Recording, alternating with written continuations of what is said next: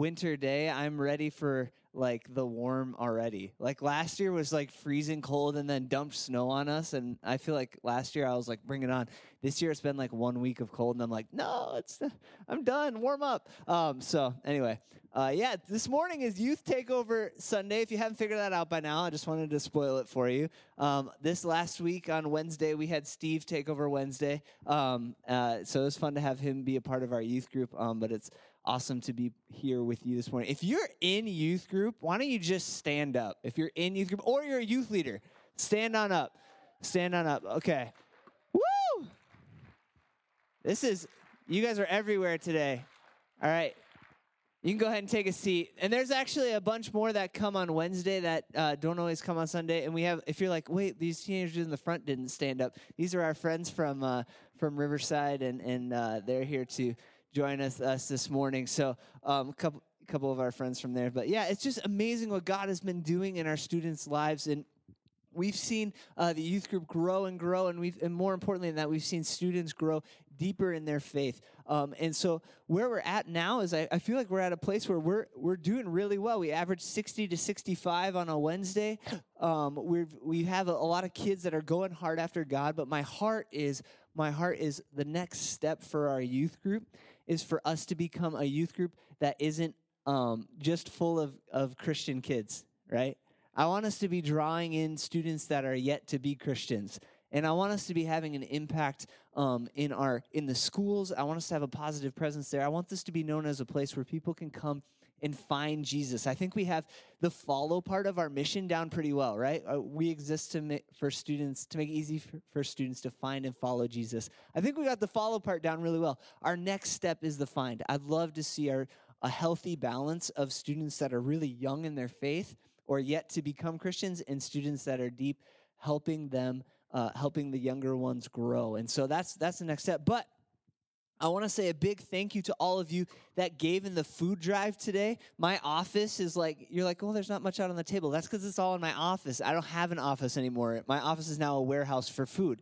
Um, and so uh, we're going to uh, have to be getting a forklift in here to get all that out. But no, anyway, thank you so much for those of you that donated um, food to that. Because of that, is gonna it's just gonna be an awesome time this week where I get to go to the school and say, hey, you had a need. Here's us like here's more above and beyond what you asked for, and that opens the doors for us to make it simple for students to find Jesus, right? And so, thank you for every one of you that gave to that. Um, it is uh, it was a huge blessing to me, and it's going to be a huge blessing to our school. So, just want to thank you for that. All right, let's pray, and then we'll get rolling this morning. Um, dear Lord, we just thank you, God, uh, for what you are already doing in our services. God, we pray that you would move powerfully through this through this time, Lord, where we explore your word. God, speak to us um, and help us to have ears to hear what you have to say to us in your name. Amen. Amen. All right. Well, it's the title of uh, the sermon today um, is what. Sorry, I just forgot. How do I say it? All right, there it is. What to do when you want to give up. What to do when you want to give up. And when we were thinking about what to preach about, what we want topic I wanted to cover, this this idea came to my mind. And there's a specific story in the Bible that covers this really, really well. But I know that sometimes in life we go through seasons where we want to give up. And you might be in like a mountaintop right now where you're like, life is good, that's awesome and that's great. But there might come a time, right, where things aren't going so great. Or you might be here and you might be in the middle of a season where life has just hit you and you have no idea what to do and you feel like giving up or your faith feels dry. What I want to talk to you about today, and and I'm not the only one speaking. We're actually going to have two students that are going to be speaking as well. Uh, I'm I'm starting us off and giving us point number one, and then I'm going to have a different student do point number two, and then point number three, and then I'm closing us off. So that's the that's the docket for today. But what we wanted to talk about is what do we do when we're in a season where we want to give up? Because you might be you might be there right now. And if not, you might be there in the future. And I hope that this uh, will be helpful to you. Um, I want to start off with a story today of a, of a guy named Horatio Spafford. Okay, you may have eh, some of you might know who this who this person is. Um, and when I tell the story, you probably be like, "Oh, I've heard that story before. I just didn't know the name." Uh, Horatio Spafford. That's a great name. Uh, I think that's going to be the name of Sephron next child. Horatio Spafford Kinzer. Eh, no, I'm just kidding. Um, And no, that's not an announcement of any kind. It's just, just saying it. So, um, Horatio Spafford was a lawyer. Uh, he was a lawyer um, in the 1800s, um, and he married a lady named Anna, and um, he lived in Chicago. Uh, and he had some, you know, he he was a he was a semi-successful lawyer. Uh, he did pretty well there. Um, but in 1871, he him and his family were going to go on a vacation to England. Um, and it's not like today where we have airplanes that fly fly us over there in eight or nine hours. No, they had to take a boat to go across the ocean. Um, and so he was. They were getting excited. They were gearing up for this. Him and his wife Anna, and then they had um, they had a few daughters, um, and they had previously had a four-year-old son uh, that had passed away from scarlet fever a couple years before. So they now, but so now all they had was daughters, and so they're going to go on this vacation. Well, right before the vacation was going to happen, Horatio Spafford had work stuff come up. Okay, so he couldn't leave with them at the same time. He said, "All right, you guys just go. I'm gonna and I'll be on the next boat over, but I got to clear up some stuff with work, and then I'll be over there. So his wife and his daughters took off on this uh, vessel to go across the ocean. And in the middle of their journey, while their ship was crossing the ocean, it was hit by another vessel, and 226 people uh, for, between the two vessels died, including all of Horatio Spafford's daughters. His wife made it out alive. And when she got to England, she sent him a telegram and it said, it just simply said this it said, saved alone. And so Horatio found out that day that all of his children had died in this accident.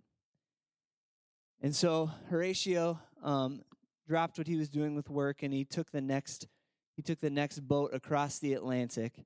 And I can only imagine, I can't even imagine what was going through his mind at that point right? If there's ever been a point in time where somebody wanted to give up, I'm sure he was dealing with that.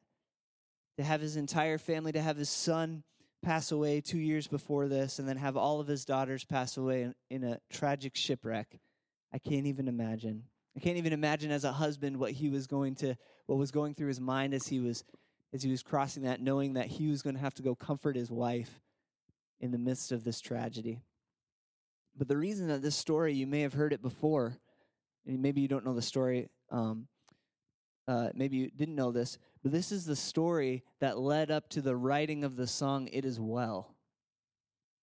If, and most of us have heard this song before. I'll, I'll, I'll read you the first verse in the chorus. It says this: "When peace like a river attendeth my way, when sorrows like sea billows roll, whatever my lot, thou hast toss, taught me to say, it is well it is well with my soul, right? We've all sang that song in church, but this is a story that is behind that song. And I think of I think of that story and I go, "Man, that's a powerful powerful story." When I sing that song, that story like resonates in my head. The man that wrote this was on a boat crossing the Atlantic to go meet his wife because his daughters had passed away and yet out in the midst of that tragedy, he was able to write a song that says, God, it is well with my soul.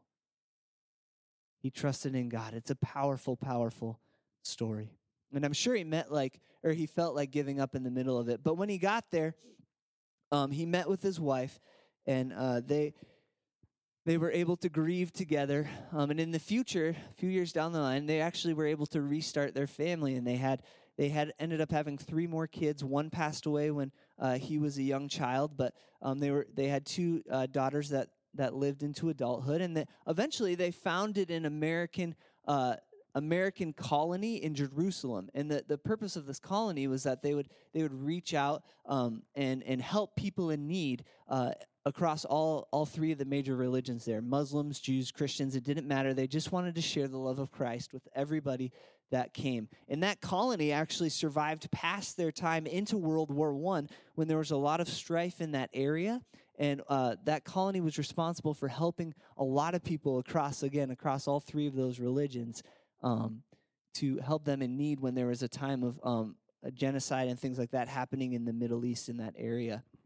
And the reason I, I tell you that story is because I, I, A, it's incredible. I don't know how this man got through that. Well, I, I do know it's because of the Lord. But I think like man, that colony that went on to survive past him, how many people were helped by by that colony in a time of need? And yet, would that have happened if he had given up in the middle of the process? No, it wouldn't have. And so today, I'll ask you this question: Have you ever felt like giving up? Have you ever felt like giving up? I think the answer is we all have, right? We've all gone through a season of life, or maybe we're currently in a season where we want to quit. And I think somewhere deep down when we're going through those seasons, we know that we shouldn't quit. Like we know like okay, I can't I can't quit. Like I know deep down that I'm supposed to go, but it doesn't always feel that way. And we're like, okay, um, I don't know what to do, right? Because when we want to give up, when we want to quit, it's for a reason, right? And a lot of times that reason we don't know how to overcome that reason. And so we feel stuck and we go i don't know what to do. And then and then maybe on top of that there can be seasons when we're going through that where spiritually things feel dry and things are and and it's just like i don't know what to do anymore. I just want to quit. I just want to give up. Well if you're thinking of giving up today's sermon for is for you right? And i want to make something really clear okay? Today's is not a, a self-help sermon okay this isn't a self-help sermon uh, because god's word is too powerful to cheapen it by making it self-help right God's word is too powerful for that. So today is not going to be about the 10 steps that, that you have to do to overcome your own issues or to pull yourself up by your, your bootstraps. No, today is, is we're going to be talking about the spiritual answer on what to do when you want to give up. And I'll just give you a spoiler alert, like right off the bat God is the answer, not our efforts. God is the answer, not our efforts. And, and I'll say this this is kind of a necessary assumption. Maybe you're new with us, maybe you don't come to this church very often. Here's, here's the deal we believe that God exists, that God is sovereign, which means he's in control, and that he loves us. He's a good father. And if we if we can if we can rest on that, if that's the only thing you get out of today, that's that's awesome. Take that away. If we believe that God exists, that he's sovereign and that he loves us, then we can overcome any issue that we're going through. You see, the Christian life is never one that is meant to be perfect or easy or like simple. There are, but actually, Jesus promised us that there's going to be times of troubles. In John 16 33, it's not going to be on the screen, but it says this it says, In this life, you will have many troubles. Okay, that's a promise from God. That's not like, that usually doesn't make it in like the My Precious Promise calendar, right? Like, but in this life you will have many troubles. But it's the next part that's important. He says this, but take heart because I have overcome the world. You see, we serve a God that is in control. We serve a God that loves us. We serve a God that promises us not that everything will be easy, but that when things are difficult, that he will walk through it with us. The Bible is a story of a God who invades our space when we need him the most. So, bef- so before we go into the rest of our sermon today, if you feel like giving up, let me tell you this don't give up. Why? Because God hasn't given up on you yet. You don't know what's coming around the corner. The very next moment around the corner, there could be there, it could be the end of your troubles. But don't give up because God hasn't given up on you yet. And so there's a great story in the Bible that talks about this in 1 Kings chapter 19. So if you have your Bible, you can turn there. 1 Kings chapter 19. Let me give you a little bit of background on this story. So, this is a story about a guy named Elijah. Everyone say Elijah. Elijah, that's a good, strong name, Elijah. Elijah was a prophet, okay? So he was somebody that heard directly from God, and his job was to tell other people about what God had said. But he was a prophet during a time when being a prophet wasn't like a cool thing, okay? Right? Like, this was not a good time to be a prophet. Why? Because there was a king and queen in charge that hated God. Okay? Ahab and Jezebel were in charge, and they did not like the God of the Bible, right? They did not like Jehovah. They were all about um, a different God named Baal, a false God. And what they did is, is they forced Israel to worship this god Baal. And they didn't have to try very hard because Israel, like as a nation, the people of Israel were all kinds of ready to turn their back on God. So they didn't have to try very hard. But they, they forced the nation to do this. And and not only that, they went through and they killed off a lot of people that did serve the true God. And so Elijah was a prophet during that time, not like the best way to start your career. Um, but uh, so there was a big struggle, and, and in the midst of this, God used Elijah to tell Ahab and Jezebel, What you're doing is wrong. And there was a season of drought where there was no rain for multiple years in the land of Israel. And God let that kind of happen for a few years. And finally, it came to a climactic moment where Elijah challenged the, the prophets of Baal and Ahab. And he said, Listen, listen, let's have a showdown. And so they went to this mountain called Mount Carmel. Um, no, it's not like made of caramel. Um, some of you are like, Mount Carmel, that sounds like a place I want to be. No, it's actually just like a normal mountain, okay? And so they went up on Mount Carmel and and they set up two sacrifices. And they said this they said, We're not going to light the sacrifices on fire. We're going to pray to our gods, and whichever one whichever one answers by sending fire from heaven, that's who we know will be the real God, okay? It's, it's kind of a risky thing. And so Elijah goes, You know what? Hey, you guys, Baal, you guys need all the help you can get, so why don't you go first? And so all these priests and prophets of Baal, with King Ahab and the rest of the people watching, they start praying to their God, and they pray for hours, and they, they pray, and nothing happens. And actually, Elijah, the Bible says Elijah starts mocking them. He actually is like, "Hey, is your God must be up in the bathroom, like taking a long time? It's it's in there. Read it." Um, and so it really did. He starts mocking him. And so, and but nothing happens. They, they work themselves into a frenzy. Nothing happens. Why? Because Baal is a is not a real God, and we all know that. And then Elijah says, "Okay, my turn." And so Elijah start he prays, and fire from heaven comes and consumes the sacrifice. And he had even dumped water on it because Elijah got kind of cocky, right? And he was like, I'm just going to dump water on this so it's harder to light on fire. But the fire from heaven consumed the sacrifice. It's consumed all the water. It consumed everything there. And everybody, all the people watching realized, oh, God is the true God. And, and, and then, even on top of that, the, it, the Bible says that Elijah goes, okay, now these people that have led you astray, these false priests and these false prophets, like they actually killed them off, and, and the nation was starting to turn back to the Lord. Ahab, Ahab's heart was still hard, um, but this huge victory had happened. And on top of that, God says, okay, I'm going to end the drought. So it actually started raining that day for the first time in years, which is a big deal when your entire economy is set on farming, right? And so and so there's this huge victory, right? And Elijah, I'm sure, was flying high. And then chapter 19 happens. That's the background of this story. Then chapter 19 happens. Let me read this to you. It says, in, uh, I'm going to read the whole thing real quick, and then we're just going to go. So it says, uh, 1 Kings 19. When Ahab got home, he told Jezebel everything Elijah had done, including the way he had killed all the prophets of Baal. So Jezebel sent this message to Elijah May the gods strike me and even kill me if by this time tomorrow I have not killed you just as you have killed them.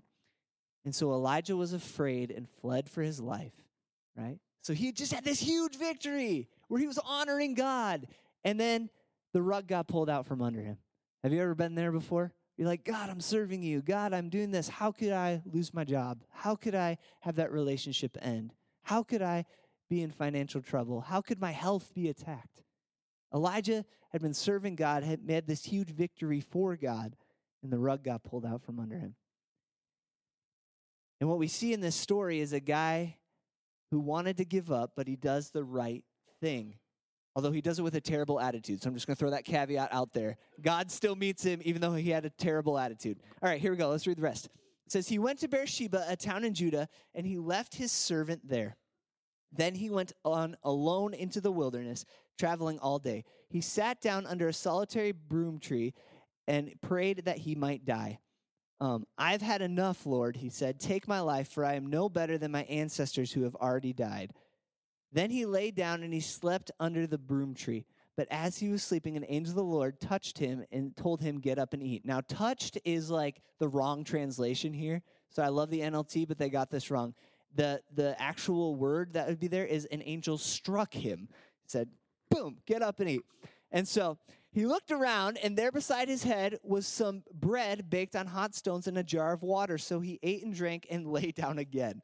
Then the angel of the lord came and touched him and said get up and eat some more or the journey ahead will be too much for you. So he got up and ate and drank and the food gave him strength to travel 40 days and 40 nights to mount sinai the mount of god there he came to a cave where he spent the night. But the Lord said to him, What are you doing here, Elijah? Elijah replied, I have zealously served the Lord, God Almighty, but the people of Israel have broken their covenant with you, torn down your altars, and killed every one of your prophets. I am the only one left, and now they are trying to kill me too. Go out and stand before me on the mountain, the Lord said. And as Elijah stood there, the Lord passed by. Now, this is an incredible picture. The Lord passes by, and a mighty windstorm hit the mountain. It was such a terrible blast that the rocks were torn loose, but the Lord was not in the wind. And after the wind, there was an earthquake, but the Lord was not in the earthquake. And after the earthquake, there was a fire, but the Lord was not in the fire. And after the fire, there was the sound of a gentle whisper. And when Elijah heard it, he wrapped his face in his cloak, and he went out and stood at the entrance of the cave. And a voice said to him, What are you doing here, Elijah? He replied again, I have zealously served the Lord God Almighty, but the people of Israel have broken their covenant with you, torn down their altars, and killed every one of your prophets. I am the only one left, and now they are trying to kill me too. This guy had a like pre-rehearsed prayer, right? Have you ever gone to God with a pre-rehearsed prayer? You're like, I got to make sure this sounds good. That was Elijah in this moment. And then God completely ignores his prayer. It says in verse 15, it says, Then the Lord told him, Go back the same way you came and travel to the wilderness of Damascus. When you arrive there, anoint Hazael to be king of Aram. Then anoint Jehu, grandson of Nimshi, to be king of Israel, and anoint Elisha, son of Shaphat, from the town of Abel Meholah, to replace you as my prophet. Anyone who escapes from Hazael will be killed by Jehu, and those who escape from Jehu will be killed by Elisha. Yet I will preserve 7,000 others in Israel who have never bowed down to Baal or kissed him. So Elijah went and found Elisha, son of Shaphat, plowing in a field. And I think that's where we're gonna we're gonna stop there. Whew, okay, cool. Thank you for getting through that story with me. So here's here's the thing. Some this is a great example of what to do when you want to give up. And there's three things that Elijah does here that I think we can apply to our lives. Okay, and so I'm, here's the first one today. Point number one is when you want to give up, draw near to God. Draw near to God. You see, right at the beginning of the story, Elijah wanted to give up. He had the rug pulled out from under him. But it says in verse 4 he went on alone into the wilderness, traveling all day. He sat down under a solitary broom tree and prayed that he might die. I have had enough, Lord, he said. Take my life, for I'm no better than my ancestors who have died. Right? So he goes and he's got a terrible attitude and he plops himself under this tree and he says, God, take me now because my life is over. Right? And he did it with a terrible attitude, but he does the right thing here because he knew that in his point of need, in the moment where he wanted to give up, in the moment where he didn't know what he was going to do, he had to go back to the source. He had to go back to the Father. He had to go back to the one who was sovereign, the one who was in control, the one who loved him. That's what he had to do. You see, Elijah, he did it with a terrible attitude, but God was good enough to meet him even though he had a terrible attitude, right? Not only that, God meets him where he's at and he starts ministering to him. He gives him food, um, food to eat. He allows Elijah to take a second nap. Every parent in the room says amen to that, right? And like, and so God like starts to minister to him, starts to meet his physical needs, but he realizes this is that there's so much more that God has God had so much more for him, and so he called him further on. And we'll talk about uh, the students will talk about that in a minute. But here's the deal in the midst of the crisis, Elijah did two things that made the most sense to him. He drew near to God and he trusted what God had put in front of him. You see, when we're going through tough times, we need to draw near to our Heavenly Father and trust what He puts in front of us. You see, Elijah, Elijah in this story, he trusts in God's goodness. He trusts in God's character. He, he knows that he's seen God before. And when God put food in front of him, Elijah didn't go, God, why'd you put food in front of me? I'm not asking you for food. I'm asking you for this. No, he trusted what God put in front of him. And in our lives, that, that can be a difficult thing. You see, Elijah, Elijah never fights God in this story. He never blames him. He never says, God, you're the source of all my problems, and I'm never going to talk to you again. No, he draws near to the one that can actually help him. You see, in our lives, when we feel like giving up, we need to go to the source of life and trust in what he puts in front of us and who he is. Because here's the deal. Here's the here's like the hard to swallow thing for all of us, myself included, is that God's goodness is not tied to your circumstances. God's goodness is not tied to your circumstances, and it feels that way sometimes. But when we tie God's goodness to our circumstances, when we make them one and the same, we praise God and we love Him when it's good. And when it's bad, what we do is we blame God and then we turn away from Him we walk away from Him. We say, God, it's your fault. It's your fault that I'm sick. It's your fault that my family's falling apart. It's your fault. And what that does, though, it's such a ploy from Satan because what it does is it cuts us off from the very help that we need. You see, God never promised us that life would be perfect, but He promised us that He'd be with us in the pain.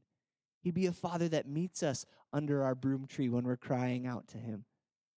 He'd be the father that gives us the food that we need to just get through one more day. Right? And that's what God wants to do with us. You see, here's the deal God is not surprised by your circumstances.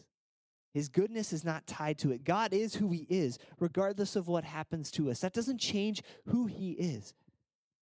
But on top of that, God is not surprised or put off by your circumstances. It's not like God woke up one day and went, Whoa, what happened in their life? Right? But it can feel like that sometimes. But God isn't surprised. God is still in control. He's still your Father. He still loves you. He still has a good plan for you. So when we're going through tough stuff, when we want to give up, we need to draw near to Him. Maybe you've heard this said before God will not give you more than you can handle. I'm here to tell you today that's completely a lie. It's a nice spiritual platitude that's completely false, right? God will definitely give you more than you can handle, but God will never give you more than He can handle because there's nothing that God can't handle. So maybe today you're going through a difficult time. Maybe you're going through a difficult season. Draw near to God. Elijah did that and it set him on the path that brought him out of his dark situation. That was his first step was drawing near to God. And today that might be you. It's not time to blame God for all of our problems. We need to draw near to him. All right, that's the first point today. Our second point is going to be uh, preached to us by Kaylee Johnson. So, Kaylee, where you at? Come on up. Everybody, give it up for Kaylee. She's gonna she's gonna take us to the next part of the of our story today. Hi, I'm Kaylee, for those of you that don't know me, and today I'll be speaking on seeking God's face and not his hand.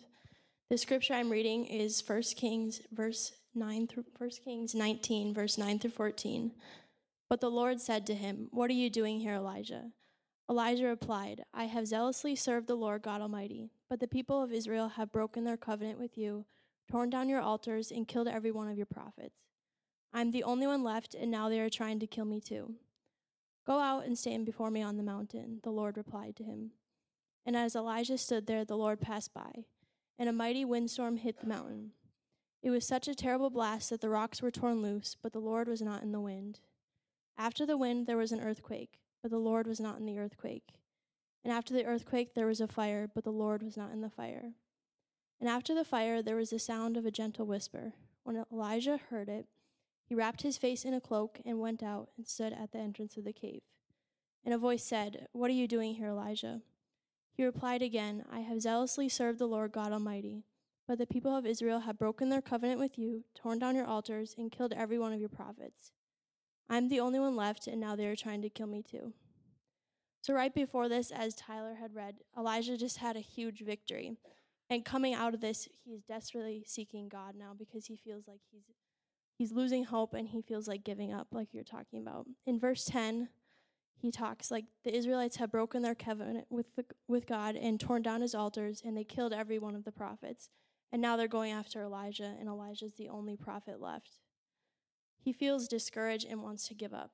Many of us have also been in this place where we feel discouraged, maybe we're alone, or we feel like giving up. I know for me personally, earlier this spring or last spring, I felt like giving up and I felt discouraged. For my school, I had to plan a senior project and I had to benefit the community in some way. And right away, I had an idea. And I wanted to have this horse show at a place near my house, and I wanted to have all these people come and like advertise it and donate money to like a good cause. And this was all planned out and like basically ready to go. And I had every detail set. And about a month and a half before I was going to have this event, tragedy happened. And the owner of the place I was supposed to have this at actually passed away unexpectedly. And because it was so unexpected, they actually had to list the farm for sale and list everything on it. And then they canceled every event that was supposed to happen there. So that included my event that I had planned. And I basically had two choices. I could try and plan this all again at a different place and still have this show, or I'd have to totally come up with a new idea. And because this was in the summer and I had to have this done before school started, I had decided that I had to come up with a new idea because there was no way I could plan a whole new show at a different place and have that all set before school. So I tried to just push this to the back of my mind and just not think about it because I didn't want to deal with it. And I felt discouraged that the idea that I really wanted to do, I could not do anymore. And I really didn't want to have to try and find a new idea. But I knew if I wanted to get this done and basically graduate, I'd have to come up with something. So I decided to seek God. And just like Elijah, I sought God's face, and I didn't seek God to just have it have it do it for me. I didn't seek God to just, okay, can you do my project? Can you just get me to the end point? Instead, I sought God for direction and for wisdom and for peace to push through. And I sought God to give me an idea and get this done because I knew God would be with me during this. I prayed for wisdom to push through, and we often, instead of this, we often want God to just do it for us, but instead we should be seeking His face and asking Him what we should do to get there. Eventually, God gave me the direction, and He actually gave me a whole new idea that had nothing to do with what I had previously. But this project that I had gotten done before school was almost, I think, more successful than the horse show would have been, which is crazy. When Elijah wanted to give up, God told him exactly what to do to get through. Just like when I saw God's face, He told me what to do, and God was with me during it. Um, Elijah didn't want the physical things. He wanted God. He didn't want the earthquake. He didn't want the fire or the wind. He didn't even want the gentle whisper. He turned away from those things. He knew God could do those things, but it's not what would help him get through. So many of us find ourselves seeking the physical things God can do for us. Like when I wanted my project to just be done instead of seeking God's face and learning through the journey. Maybe you're struggling with finances or in your job, and while you might just want to get through and get past those issues and wake up one day and just not worry about those things, we have to seek God's face and we have to seek Him for wisdom and direction to push through those because you're in God's hand and God has a greater plan than you could ever imagine. God will guide you through those. When we seek God's face, we will always get an answer. God knows what we need, and while it might not be what we want, God has a plan for us and we must listen and obey. And our next point will be preached by Micah.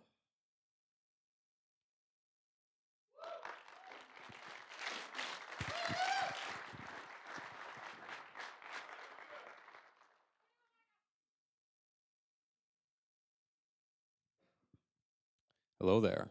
So, my name is Micah Moen, and I have the honor and privilege to uh, preach the third point in this morning's message. Uh, that point will be to when we're in a point in our life when we want to give up, we need to follow God's leading. So let's just jump right into it. So, verse I'm going to be continuing on verse 15. So it says, Then the Lord told him, Go back the same way you came and travel to the wilderness of Damascus. When you arrive there, anoint Hazael to be king of Aram. Then anoint Jehu, grandson of Nimshi, to be king of Israel, and anoint Elisha, son of Shaphat, from the town of Abel Meholah, to replace you as my prophet. Anyone who escapes from Hazael will be killed by Jehu, and those who escape Jehu will be killed by Elisha. Yet I will preserve 7,000 others in Israel who have never bowed down to Baal or kissed him. So Elijah went out and found Elisha, son of Shaphat, plowing a field. There were 12 teams of oxen in the field, and Elisha was plowing with the 12th team. Elijah went over to him and threw his cloak across his shoulders and then walked away. So, a few interesting things that I found in this. First thing it says, then the Lord told him, Go back the same way you came. Hold on, pause, wait. If I was Elijah, I would be like, Uh, what? God, what are you talking about? The, the place I came from wants to kill me. I don't know about you, but I don't usually go places that want to kill me. I usually stay like in the safe Monticello area, not Big Lake. And so I like to, I like to say stay. So I'd, I'd be questioning God. And um, but the interesting thing is the fact that Elijah obeyed immediately, and he uh, in verse 19 he, it says, "So Elijah went out and, and found Elisha. He obeyed with um, like he, right away. He obeyed, and a lot of times when we obey, we might, and nothing happens, it might be because we waited too long and we were questioning God too long. And we, like, because there's a difference between obeying immediately and obeying with, like, delay. The second thing that I found in this is the fact, the, the reason why Elijah uh, gave up was the fact that he felt he felt alone. That, he even says that in verse 14. He says, I am the only one left, and now they're trying to kill me too. He feels alone, and that's why he's wanting to give up.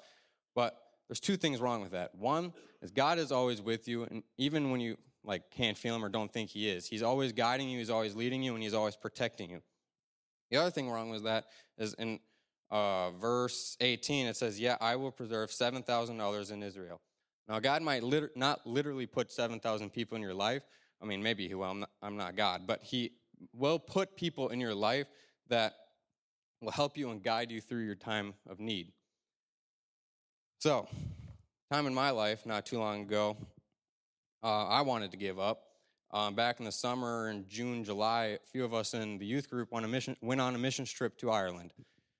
And the reason why I wanted to give up was because I was put out of my comfort zone like right away, like almost immediately. Like if you know, if you know me well, you would know I'm not the like most social guy in the world. I don't like to talk to people that much. It's not that I don't want to talk to you. It's the fact that I don't really know how to talk to you.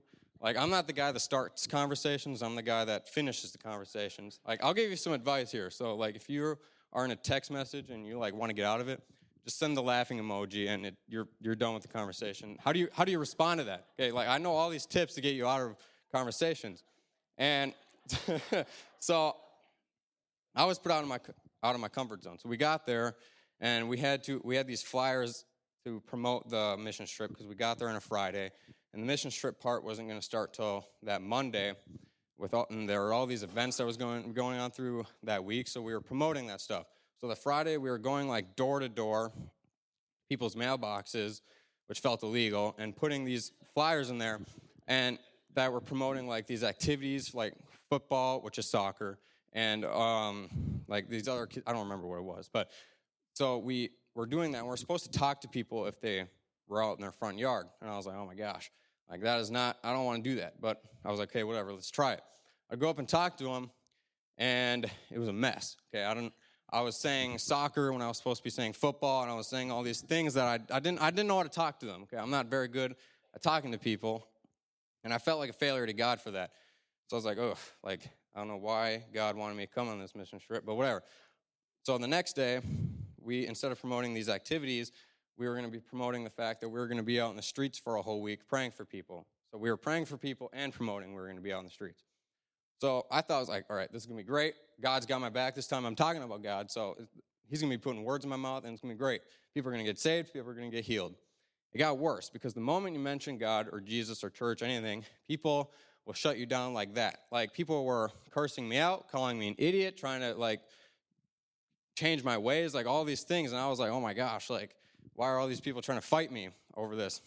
And I, I, it's like kind of hard not to take that personally. I was like, these people aren't getting saved because I don't have social skills. I don't know how to talk to people. And so I was like, why? Like, I, I gave up. I was like, God, I don't know what I'm going to do for the next 10 days, but I'm not doing that. Okay, that's, that's definitely not what's going to go on. So I went to bed a little bit angry that night, and I was like, God, you got me into this mess. You better get me out of this. Like, I don't know what I'm supposed to do. I woke up that Sunday a little bit like, I had a lot of fear. I was like, oh my gosh, what am I supposed to do? Like, it's Sunday church and I'm angry at God. Like, oh my gosh. But I got through it. We had this like night worship service to like get us ready and pumped up for the um, the week for the mission trip. And I remember just like worshiping, being like, I don't know what I'm going to do. I, I wasn't really worshiping. I was like more like plotting what I was supposed to do. And this guy, all of a sudden, he grabbed the microphone, he walks on stage, you know, the worship team quiets down, and he says something. He was like, I don't know why God is wanting me to say this, but I really feel, feel led to say this. And what he said not only changed my mission trip, but it changed my life.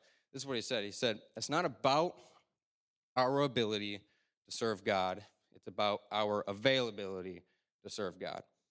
And I started to apply that in my mission trip and my life, and I was like, okay, it's not about my ability to go up to this person and just like wow them with my social skills. It's not about my ability to talk to them, it's not about my ability to heal them.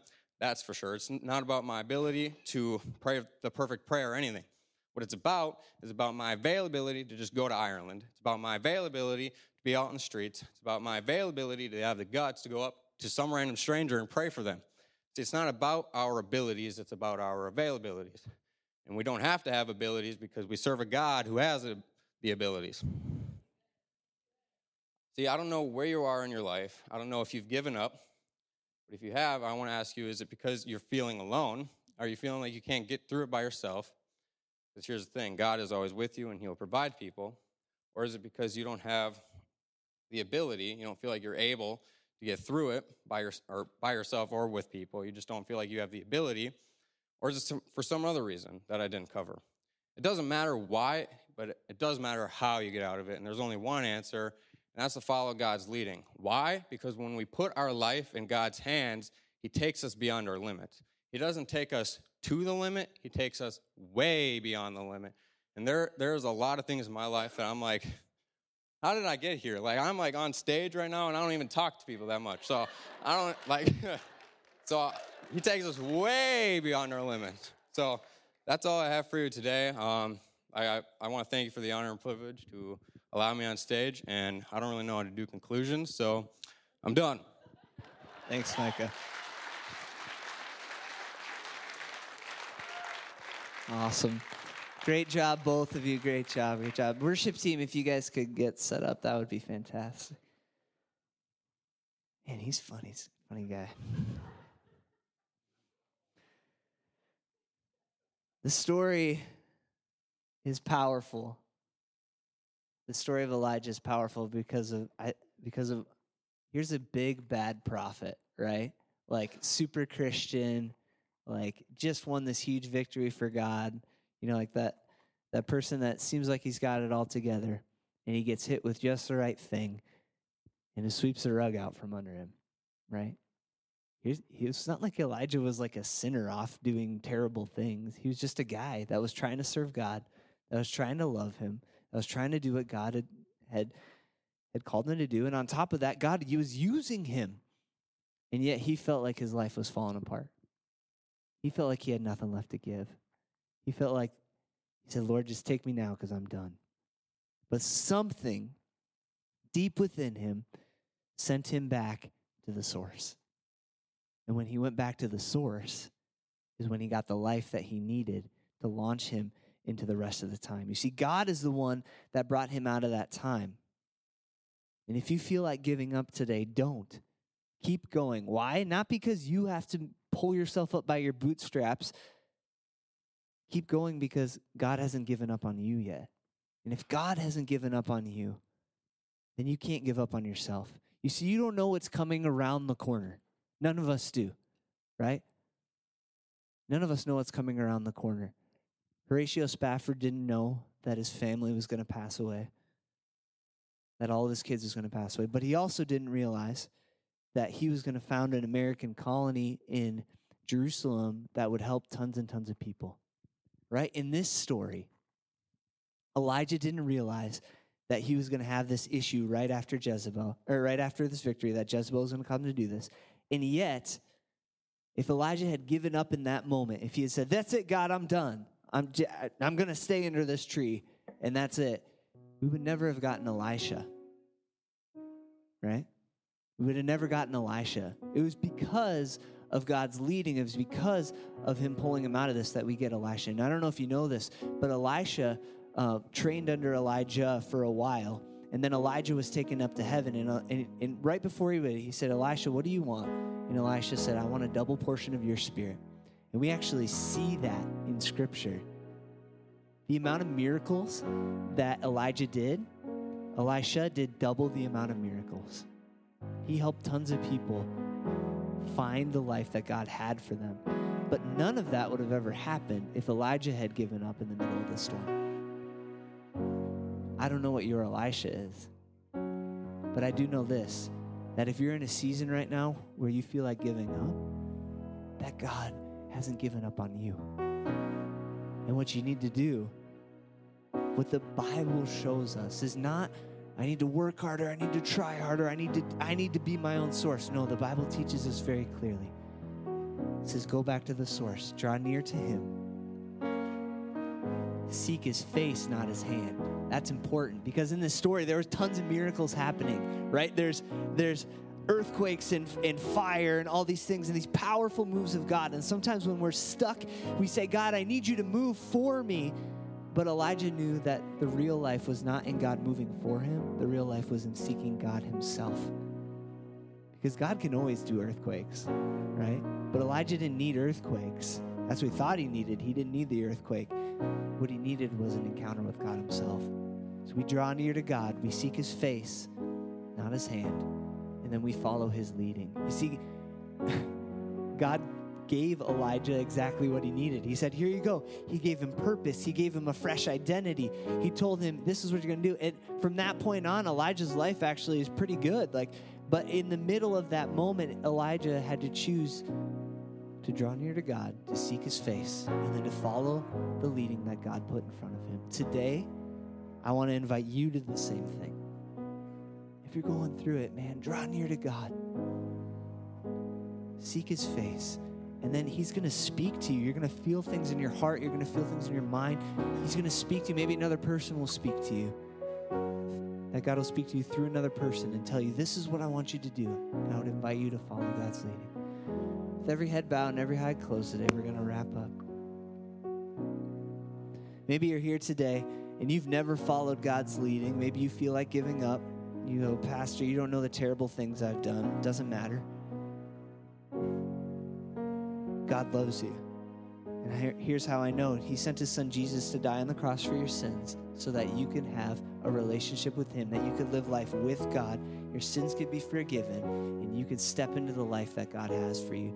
Today, with every head bowed, every eye closed, this is a private moment. If you're here today and you've never accepted Jesus into your heart, I have to give you that chance because it's the best thing that you could ever, ever happen to you. That's how you get to God, not by doing good things, by accepting the forgiveness that Jesus has already given you. So if that's you today and you say, I want to dedicate my life to Christ, I want to, I want to ask Jesus into my heart. If you would just slip your hand up really quick and put it back down. It's not for me. I'm not even looking. It's between you and God.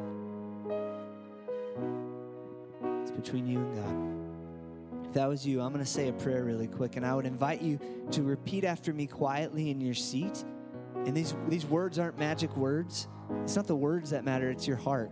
This is just like me introducing you to a friend. So I'm going to pray a prayer. I'm going to I'm going to say I'm going to ask Jesus to forgive you for your sins and and say that you're going to follow him. And but what matters is not the words themselves, it's just it's what you mean in your heart. So if that was you today, if you raised your hand or if you didn't raise your hand and you knew you should have, I would invite you to pray this prayer. It's the best decision you'll ever make.